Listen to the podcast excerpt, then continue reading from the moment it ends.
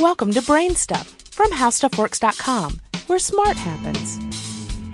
Hi, I'm Marshall Brain with today's question. How many regular sized helium filled balloons would it take to lift someone off the ground? Here's how you could figure it out. Helium has a lifting force of about 1 gram per liter.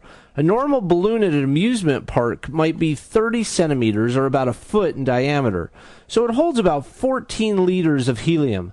Therefore, a normal amusement park balloon can lift about 14 grams if you assume that the weight of the balloon itself and its string is pretty negligible.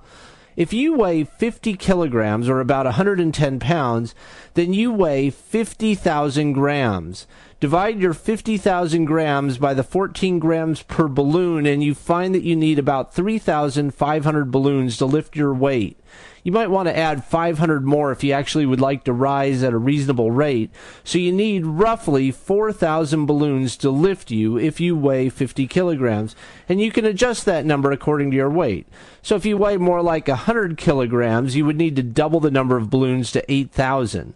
Let's say that instead of going to the amusement park, you go to an army surplus store and you buy a 3 meter or roughly 10 foot balloon. It can hold about 14,000 liters.